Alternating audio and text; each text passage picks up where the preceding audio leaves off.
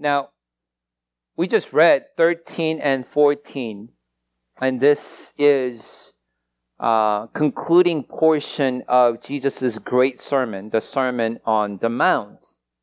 But if you look at chapter 7, verse 21 and 22, the real conclusion of the sermon is here. Jesus says, Not everyone who says to me, Lord, not everyone who calls me Lord will enter the kingdom of heaven, but the one who does the will of the Father. And Jesus says, continues in verse 22, many will say to me on that day, what is that day? The day of final judgment. Many will say to me on that day, Lord, Lord, did we not prophesy in your name? Did I not, did we not preach in your name? In your name did we not cast out demons? In your name did we not do mighty works? And then Jesus said, I will declare to them, I never knew you. Depart from me, you who practice lawlessness. Practice lawless. Live in the life that is without law. Folks, if you think about this, this two verses, as the shocking conclusion. If you place this any part of the sermon, if I begin just like I am, it's shocking as it is. If you put this at the end of the sermon, it is shocking. Wherever you put this, it's shocking. But Lord chooses to put this in the end. This is how he's going to end the great sermon. It's shocking. The audience that he is speaking to, obviously, these people know the Lord, know the Lord, know Jesus, and he, they call him Lord. But to them, Jesus said, Not every one of you will enter the kingdom of heaven. He's speaking to the Jews. Majority of them are Jew. So they do not even order that kingdom uh, of God because it's blasphemy to even refer, uh, call God and use his name. So they say the kingdom of, instead of God, kingdom of heaven.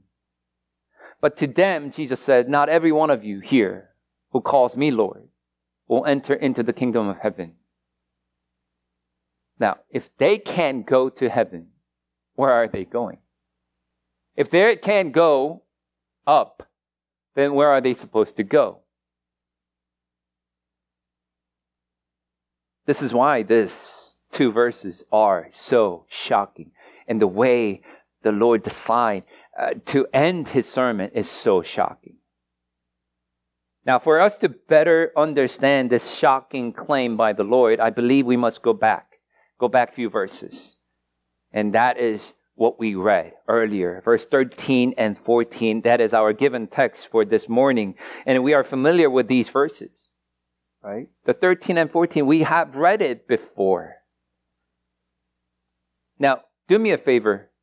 Let's read it one more time, but this time, instead of me reading to you, let's read it together out loud.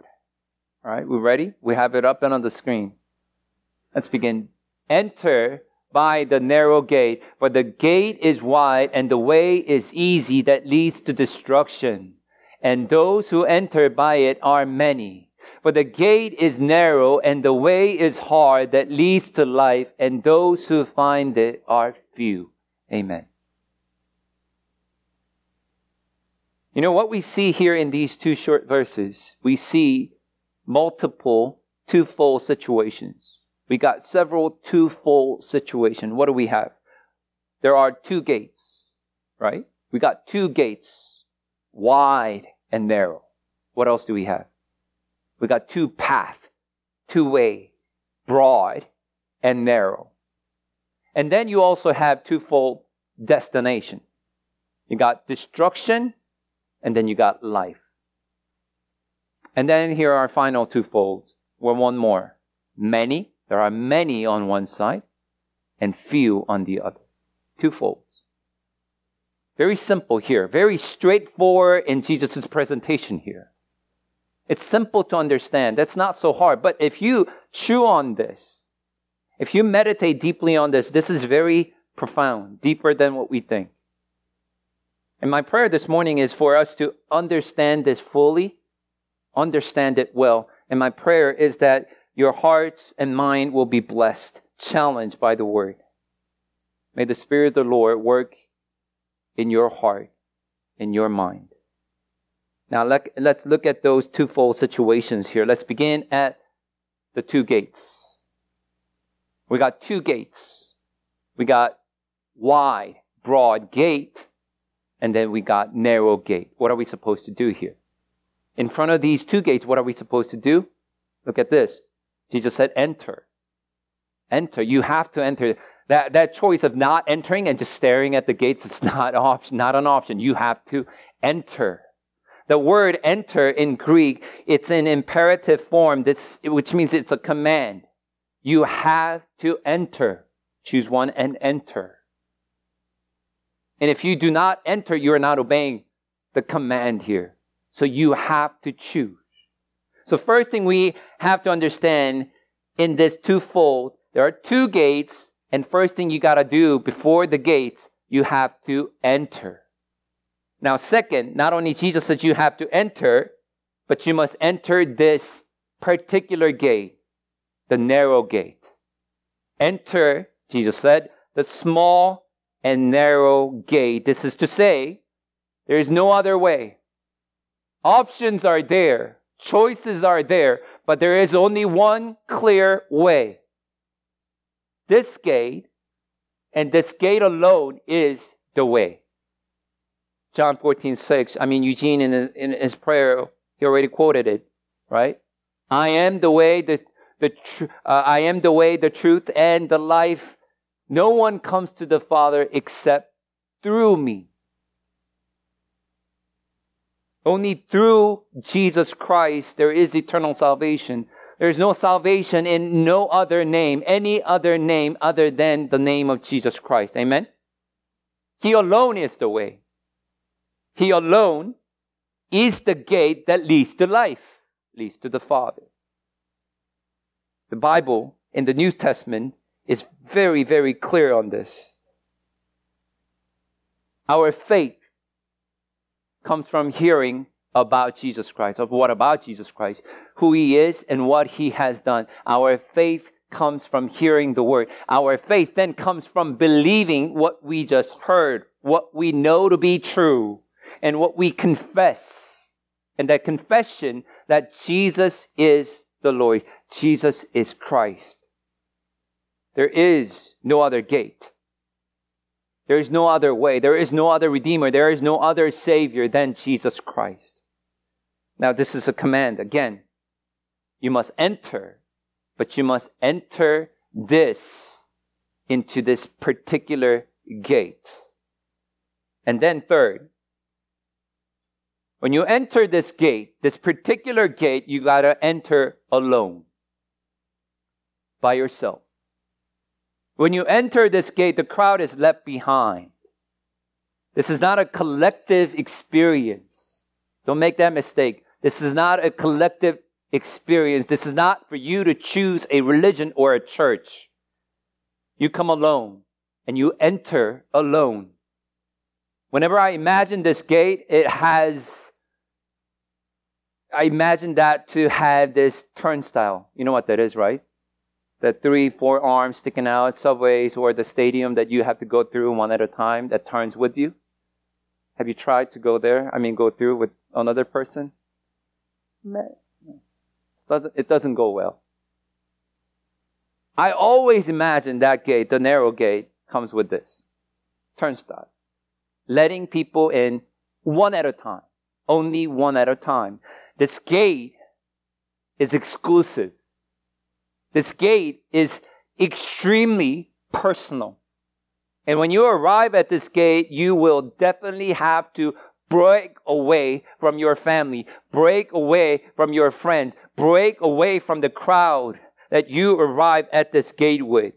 The crowd that you were with before entering this gate, you leave them behind. You have to. You enter this gate alone. Alone. You see that this point was really hard, particularly hard for the Jews to understand because their mindset is, I am the children We are the children of Abraham, the chosen forefather. We're the chosen nation, chosen people. We are all on the road to heaven, collectively speaking. So it's, it's very hard for them to grasp this idea, understand, and agree to this because they have Abraham as their father. So they believe that they will all enter into heaven together as a nation, as a group. But what here Jesus says to the Jews, majority of the audience, tells them, no, that's not how it works. That's not how you enter the kingdom of heaven. You enter through this gate, this gate alone. You enter alone. Not as a group, not as a people, not as a family, not even as a church. Fourth, you must enter this gate, this particular gate, only this gate, alone and with difficulty. It comes with difficulty. In verse 14, Jesus said, For the gate is narrow, the way is hard that leads to life. Hard. It's not easy, it's difficult. Jesus is saying you must enter this gate and you must do so by yourself alone, but it will come with great difficulty. It'll be hard. How hard? How difficult is it for you to go through this gate? Jesus doesn't expound here. But in Luke chapter 13, verse 24, he expounds a little further into this. Jesus said, strive. He used that word. Strive to enter through the narrow door. Strive. The same verse, that was ESV, but in NIV, instead of that word strive, the NIV uses this word, make every effort. Give it all you got to enter through the narrow door. Strive. Make every effort. What does it tell you? It's not easy. It means that there will be a struggle. It will be a struggle for you to go through this door. Why? Why is it a struggle? Why should it be struggling to enter through this gate? Jesus continues and he says, because 1324, for many will seek to enter and will not be able. You gotta strive. You gotta make every effort. You have to struggle to enter through the gate because many will attempt to do this, but not everyone will. Many will get there before the door. Many will find the door. Many will uh, understand and perceive how important this gate is. And many will even seek to attempt to enter it, but many will not be able to enter, Jesus said. Because it comes with struggle. Not easy. It's hard. Jesus said in Matthew chapter 11, verse 12, The kingdom of heaven has suffered violence, and the violent take it by force. I'm going to read that again. For the for the uh, the kingdom of heaven has suffered violence, and the violent take it by force. What does that mean? Here, what Jesus is saying is this: that heaven is for these violent people. Heaven is for these forceful people. It's for the people who would come and seize it. It will for, the kingdom is for the people who will come and take it. It's not for the casual. It's not for the passive. It's not for, well, whatever happened will happen. By no means, Jesus said, it's not easy. This gate only this gate. And when you enter it, you when you enter it with struggle. This gate, this kingdom, this life is for the serious, for the zealous, for the wholehearted, for the desperate, for the passionate. Comes with a struggle. Finally, about the gate, particularly this narrow gate. You got to enter. You got to enter this gate. You got to enter alone. You, that will come with the great difficulty. And then you must enter this gate with empty hands. You got to come with empty hands. Like I said earlier, I imagine this gate to have a turnstile, right? And when you go through it, you can't bring your luggage. Can you? Unless you carry it over your head. You have to come through that door, the narrow door, the tiny, narrow door with empty hands. You can't carry your baggage, your personal. The gate will not accommodate your personal baggage. Where do you leave them? Out at the door. You leave them out that door. This is where you drop everything in your hands. Does that mean? Empty hands. Drop everything. Surrender all things. What is Jesus saying? Jesus saying, if you are going to come after me, if you decide to follow me, if you are going to be my disciple, if you decide to come through this door, it'll come with a cost. It'll cost you. In Luke chapter 14, verses 25 to 33, we don't have time to read that, but I already preached that. Hopefully you guys remember that. Jesus talked about the cost. Cost of what? Cost of being his disciple. Cost of following the Lord Jesus. What is the cost? Well, that cost involves hating your own family members, your parents, your brothers and sisters, your spouse, your children. It comes with that. If necessary, the cause involves that. The cause comes with hating your own self.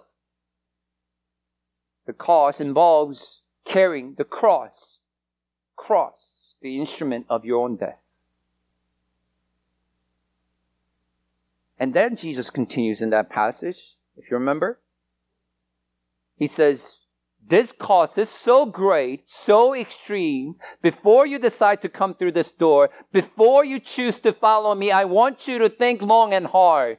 There will be a cost. You need to calculate the cost. And he gives an example. If you're going to build a tower, there is a man who would like to build a tower, then he has to calculate the cost. Cost of building this tower. Does he have enough money? If not, he will start, won't be able to finish, and he will be a laughing stock. Jesus said. And then he goes, counter costs. Like a man who is deciding to go to war or make peace with his enemy. He has to calculate. He has to look into the cost, the strength of his army, whether or not he can withstand his enemy and win, or he will be overcome. So he better go and make peace Counter cost. Before you decide, count your cost. You've got a lot at stake here. A lot is riding on this. Count your cost. Your life is at stake. Your eternity is at stake. Count the cost. Because there is a cost to enter through this narrow gate. Church, salvation that Jesus preached. Salvation is never advertised by Jesus the Lord as cheap and easy. You will not find that in the gospel, will you? He will never say it in a very cheaply, easily made, fits all type of thing that you just sign your name and you're done. But in contrast, the wide gate, we're looking at the two gates, by the way. Don't forget the other gate. That one is wide. The characteristic and the definition of it is easy. It's easy to find, easy to enter. You can come in with everybody else. You can come in with everything you want to bring along with you. There's no call, call for repentance. There is no call for commitment to lifelong obedience to Christ. There is no cost. There is no struggle. Just come as you are. Come on in. Just roll with the crowd. Two gates. Two gates. Let's look at the next item. Two ways. The two gates will lead two ways.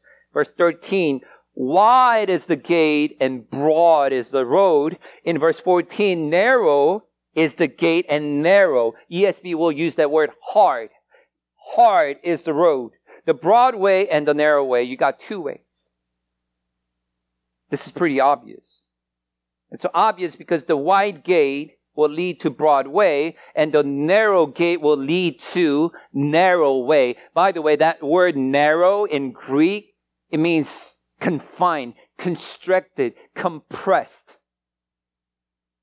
So when you enter through this narrow gate, this particular narrow gate, alone, with great struggle, with empty hands, you will continue to walk on this road in the same manner.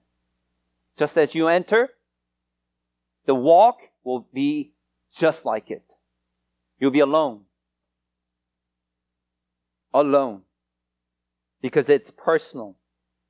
One to one with Jesus Christ. Alone.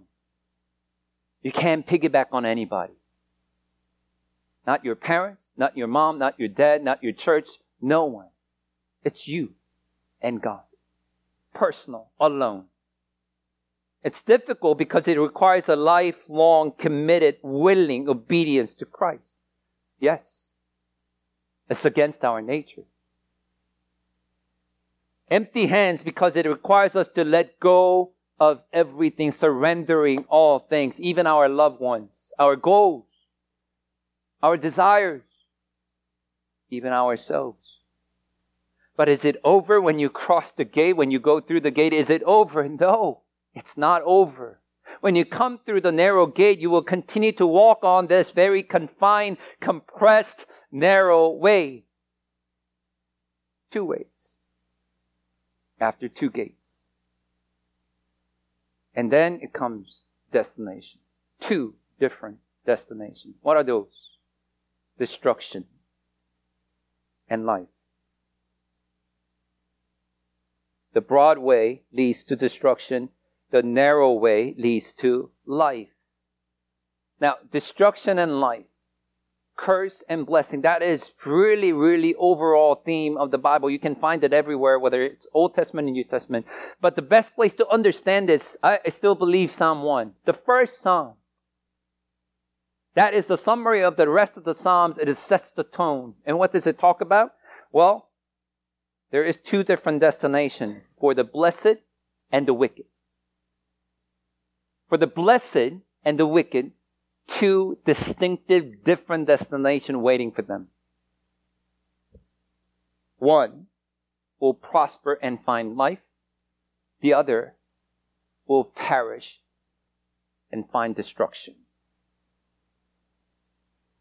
Now, Moses, at his old age, he's not crossing the Jordan, and in his farewell speech, he speaks to the Israelites. In Deuteronomy chapter 30, this is what he does. He gives them, hey guys, there are two choices before you, two final destinations waiting for you. And he lays them down and asks them to choose. Deuteronomy chapter 30, verses 15 through 19. This is what Moses said to the Israelites. See, I have set before you today life and good, death and evil. If you obey the commandments of the Lord your God that I command you today by loving your Lord your God, by walking in his ways, by keeping his commandments, his statutes, and his rules, then you shall live and multiply. And the Lord your God will bless you in the land that you are entering to take possession of it. But if your hearts turn away, turn away from the Lord, and you will not hear, not hear the voice of the Lord, but you're drawn away to worship other gods and serve them, not the Lord. I declare to you today that you shall surely perish. You shall not live long in the land that you are going over the Jordan to enter and possess. And Moses said before them, I call heaven and earth to witness against you today. I have set before you life and death, blessing and curse. Therefore, choose life. Moses said, choose life. Do you see this? This is what's going to happen. At the end, will you choose life? That was his last word. Two folds, two gates, two ways, two destinations. The final two folds is this. There are two different crowds. Entering through the wide gate, traveling along the easy road to destruction are, Jesus said, many many. The broad and easy road is a busy place filled with pedestrians of every kind. They're walking down, casually laughing, carefree, with no thought of the dreadful end to which they are heading. The narrow, hard way, which leads to life, however, seems to be just noticeably, comparatively different. They're few. They're few. It seemed like Jesus already knew, already anticipated that his followers would be a very much despised minority. Small band of pilgrims, travelers just passing through this place, coming home. Two crowds, many and few. two folds here 13 and 14. Now, I want us to go back to shocking message. Chapter 7, verse 21. Jesus then said, Not everyone who says to me, Lord, not everyone who calls me Lord will enter the kingdom of heaven, but the one who does the will of my Father who is in heaven.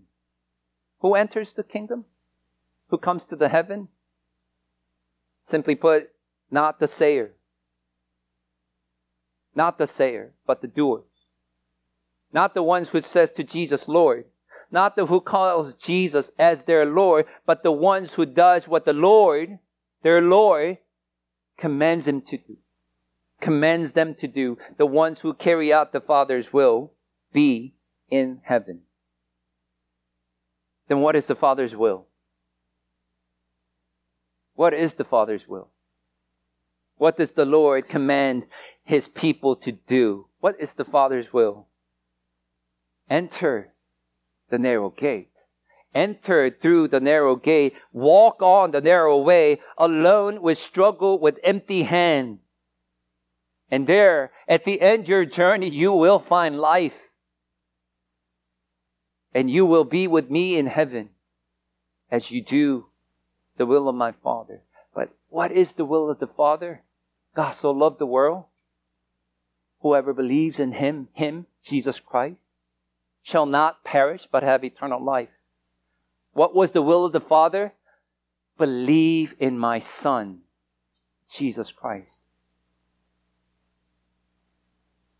Believe and do what he says. Because it's not what you say. It's not what you say but it's what you do. Jesus said in John chapter 14, verse 15, If you love me, you will keep my commandments.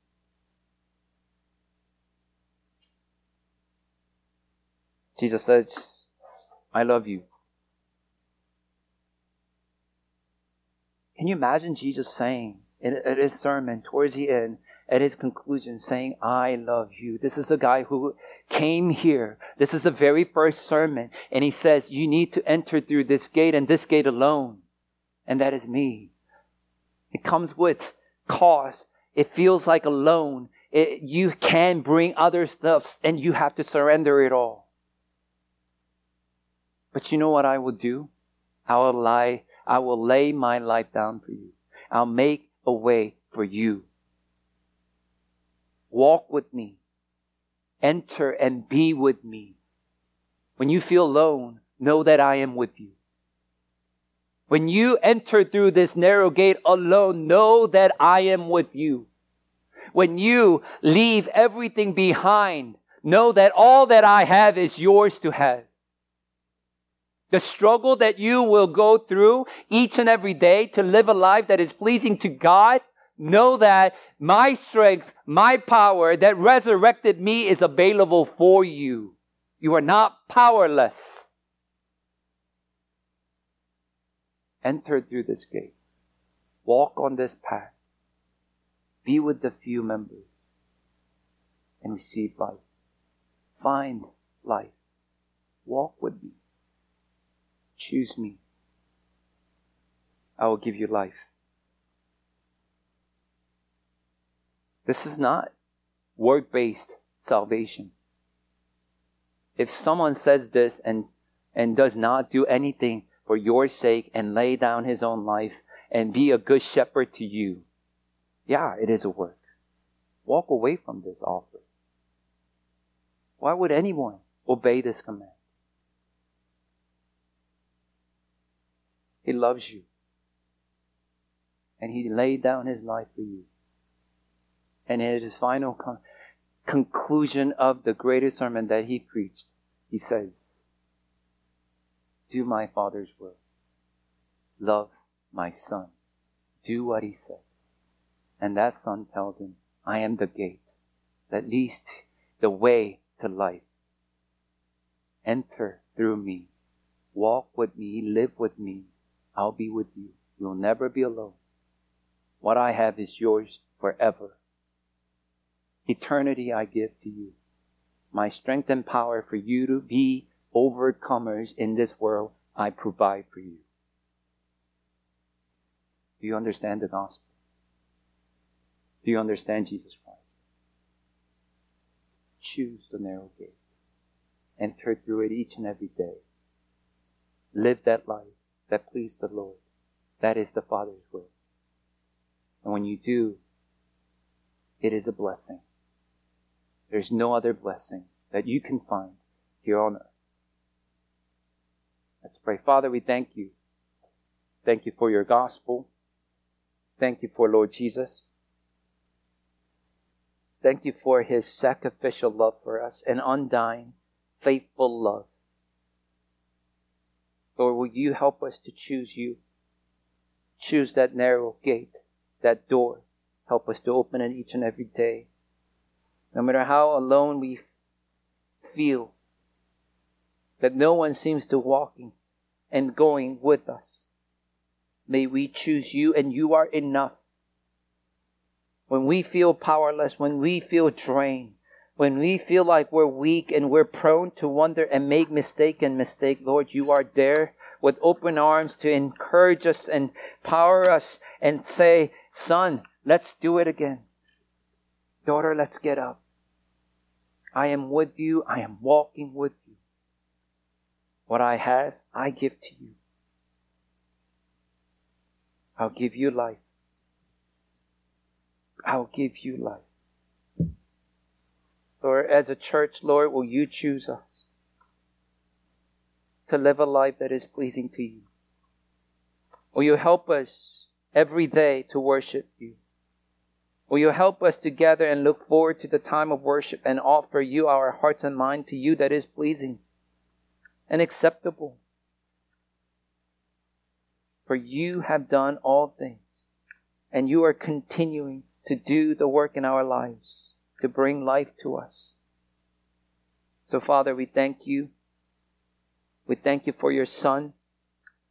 Thank you for what he has done, what he endured, what he's continuing to do for us. We pray for the Spirit to speak to each and every one of us, our hearts and minds. The message that you need to preach, to plant in individual hearts, Lord, will you do that? And w- help us to make that necessary change, that transformation to take place in our hearts. Pray for your will be done. Bless us, Lord. In Jesus' name I pray. Amen.